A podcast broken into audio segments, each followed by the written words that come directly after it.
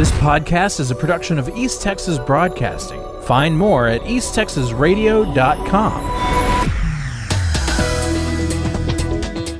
Strong to severe storms will be possible today across eastern portions of north and central Texas. Damaging winds, hail, and isolated tornadoes will be possible. In addition, heavy rainfall may lead to isolated flash flooding. Storm chances will end tonight.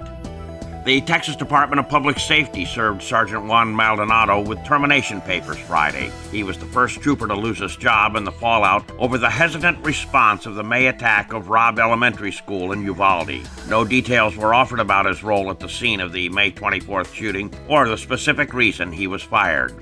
Early voting for the November eighth general election begins at eight a.m. today and ends at five p.m. on November fifth. In Lamar County, voting will be at the Lamar County Services Building, two thirty-one Lamar Avenue. At the national level, voters will choose between incumbent Pat Fallon, Oral O'Meara, and Libertarian John Simmons for Congress. Statewide, there are races for governor, lieutenant governor, attorney general, ag commissioner, and railroad commissioner, as well as some judicial and board of education seats.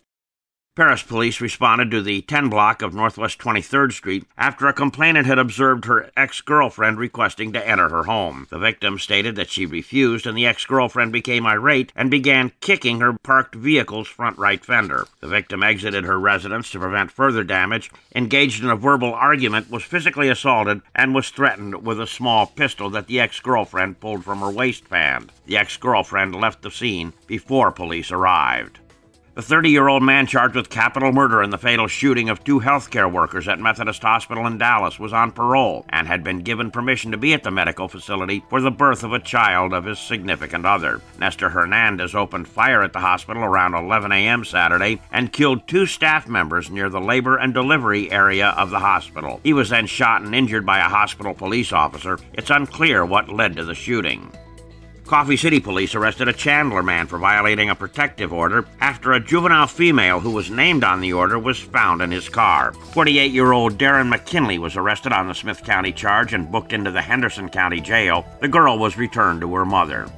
I'm Dave Kirkpatrick.